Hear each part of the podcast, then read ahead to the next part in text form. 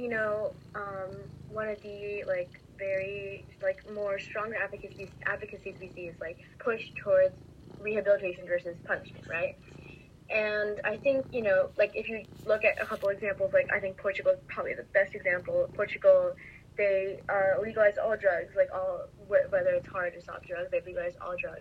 There, they said, oh, well, uh, you see, uh, you saw a, you know, reduction in, in, in drug use and a reduction in, like, it, it ended up, you know, having a positive impact. Um, the other side of that was that Portugal, about zero point zero one percent of their entire population gets, in, like, gets incarcerated for a drug offense, right? So it's very, like, different culture and different conditions from the United States. So what can we draw from examples like that, and what can we, you know, look, what faults can we look at from examples like that in terms of implementing solutions in the U S? You know, there's definitely a split on legalization versus punishment, and